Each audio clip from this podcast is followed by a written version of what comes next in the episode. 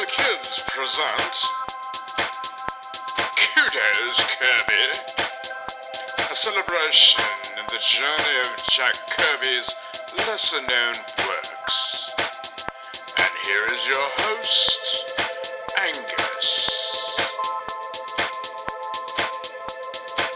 Welcome to Kudos Kirby, a comic's journey into Jack Kirby's lesser known works. I'm Angus, and will be your guide through the monthly expedition to uncover those hidden gems from the King of Comics' over 20,000 comic book pages. We hope you enjoy this latest adventure in the journey. In an age of monsters, he was mightiest of all. Devil Dinosaur, driven by fear and fire, man, woman, and monster flee the valley. The Fall. In the misty reaches of the prehistoric past, in the days before the fall of great lizards, there lived a creature, the likes of which the world had never seen. In his time, he strode through the Valley of Flame like a great red scaled demon, his only companion, a young dawn man called Moon Boy. Stan Lee presents Devil Dinosaur, edited, written, and drawn by Jack Kirby. The greatest story ever told could have begun with dinosaurs, demons, and giant ants. Of course, there had to be a man and a woman called Eve.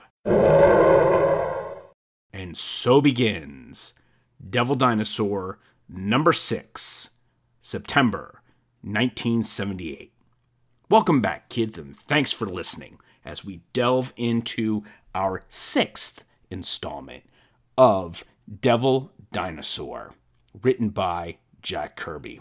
In this particular issue, we pick up where we left off, and that being with Devil Dinosaur recovering. Stonehand hears a female cry out and finds the forest folk Eve being attacked by a couple of swarmers. After failing to rescue her, the pair are saved by Devil, who doesn't kill the swarmers, much to the annoyance of Eve. Eve had gone to the Tower of Death for the swarmers' food. While they ate, they observed the swarmers heading towards the spacecraft of the Sky Demons. Meanwhile, inside the craft, the aliens have concluded that Moonboy and his race are too risky to let them evolve into their full potential. So they are ordered to take Moonboy away and kill him. But before Moonboy can be taken away, the swarmers begin to destroy the spacecraft, allowing Moonboy to escape. Devil, Stonehand, Whitehair, and Eve all observe the ship's destruction, and Devil, assuming Moon Moonboy has perished, leaves the three in sadness, mourning the loss of his brother. Stonehand then proclaims Eve to be his wife, but she flat out refuses his advances, and Stonehand will not listen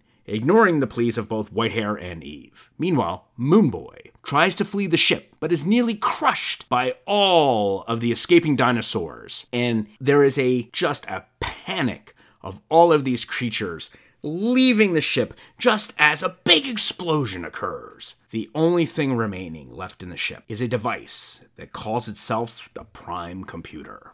Fearing for his life, Moonboy flees, dodging in and out of all of the dinosaurs that are trampling him and biting at him. As he's nearly eaten, he is hopping from tree to tree to tree. Finally, he seeks shelter in a cave, where he finally is able to collect himself and he begins flashbacks to a more simpler time of him and his brother Devil. It begins to rain, just as Stonehand, Eve, and Whitehair stumble across Prime Computer that calls to them, telling them to come nearer, come nearer, that it won't harm them. And that's where we are left, folks, in this issue. Right there, the cliffhanger, as we are told as readers to come back for the next exciting issue of Devil Dinosaur, where we will experience danger, danger, danger from the demon tree. Wow. Kids, this was another exciting installment of Devil Dinosaur. This one was one where you just woke up Saturday morning, left those jammies on, grabbed that bowl of cereal, and put yourself right in front of the TV. This would have made a fantastic episode to take in. We are treated as usual to a fantastic opening panel of this issue. Just like the previous issues, Jack gives us a cornucopia for our eyes. It is a fantastic piece of poster art that spans both pages. You have Stonehand coming at you, pointing with a club in his hand. You have Eve now, the primitive woman who has a stone and she's about to toss it at a swarmer. You have Whitehair in the background, encouraging them to fight the swarmers, and Devil Dinosaur back there roaring and causing the swarmers to flee. All of these panels are just chock full of constant action and goodness.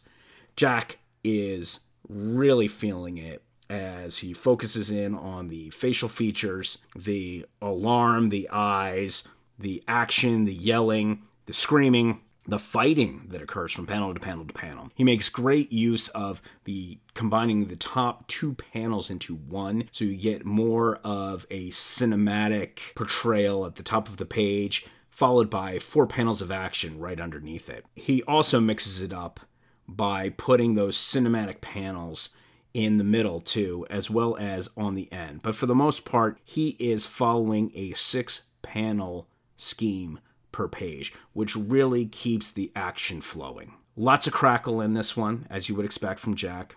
Of course, anytime Jack can enter a little science fiction into the mix, he loves mixing his genres and does it so, so well. So inside the spacecraft, where you have the aliens there inspecting and probing Moon Boy, you've got all of that technical equipment in there, along with the primitive Moon Boy. Lots of machinery, lots of computers, lots of robot goodness. The ones of the swarmers coming in and wreaking havoc on the alien robots is just fantastic. Lots of explosions and just fantastic action from panel to panel to panel. The only bit of uneasiness is the squabble between Eve and Stonehand, and that's again very much speaking to the primitive nature of humans as they were evolving, but also male chauvinism too, as far as Stonehand declaring Eve essentially his possession, which of course Eve is having none of that.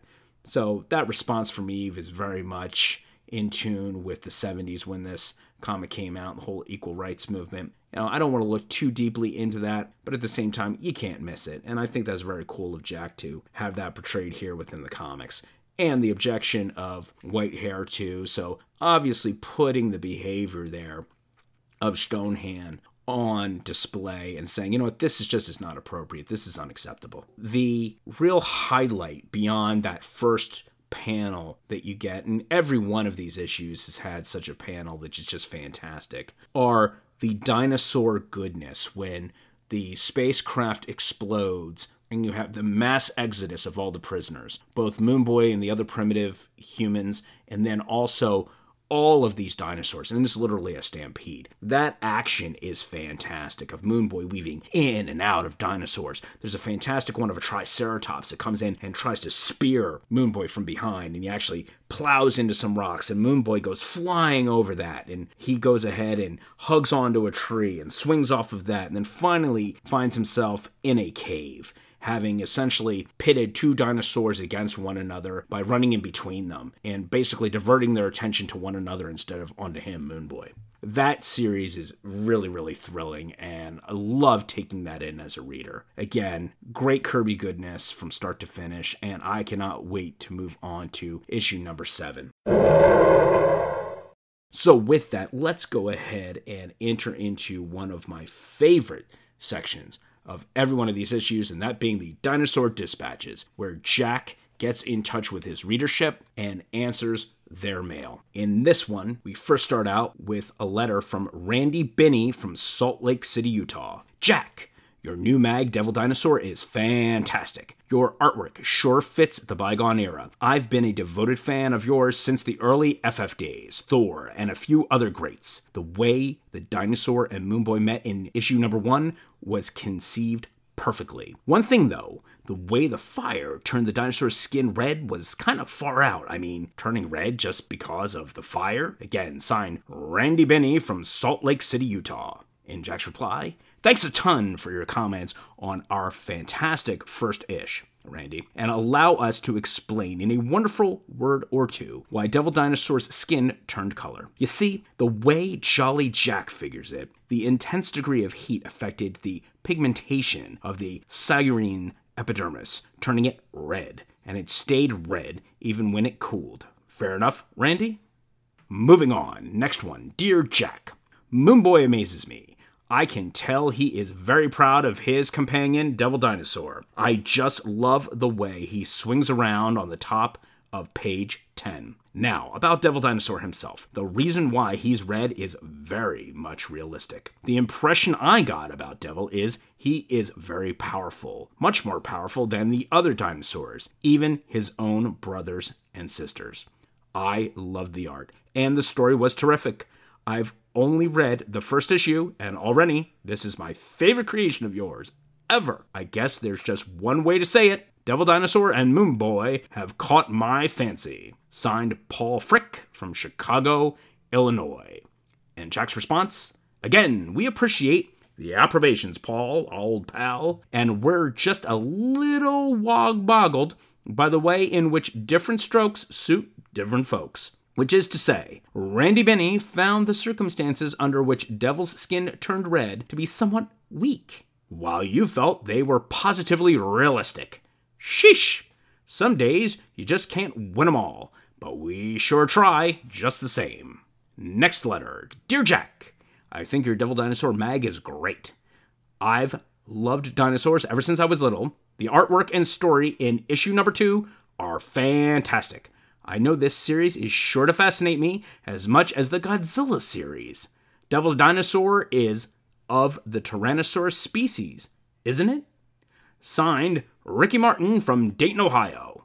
Jack's response? Indeed, he is, Ricky. Check out our next letter, though, for a riotous revelation about our treatment of the Titanic T Rex. And finally, Dear Marvel, the Tyrannosaurus Rex has always been portrayed as the monster of every story he appears in, but now he's the hero of his own comic book. The second issue of Devil Dinosaur was fantastic. The art and story are what made it that way. I hope future issues of Devil and Moonboy will be just as good, if not better. Signed, David Davies from Warren, Michigan. And Jack's response? They will, Dave, they will. Take it from us. The future for our prehistoric star is indeed destined to be a bright one. So be here for our next incredible ish, lizard lovers, okay? Thus ends the Dinosaur Dispatches for this Devil Dinosaur number six issue. I would be remiss if I did not point out a fantastic advertisement at the bottom of the Dinosaur Dispatches section and it reads Here comes Machine Man, the living robot, Mighty Marvel's most mind boggling new hero, the latest and greatest Jack King Kirby creation, featuring all the thrills and excitement you expect, plus the most offbeat quest for identity ever. On sale now. Thus ends our issue of Devil Dinosaur number 6 from September 1978. We would love to hear from you kids. Please leave us a message via the Anchor app or an email at Kirby's Kids Podcast at gmail.com. We hope you've enjoyed our continuing series of not only Devil Dinosaur, but kudos, Kirby!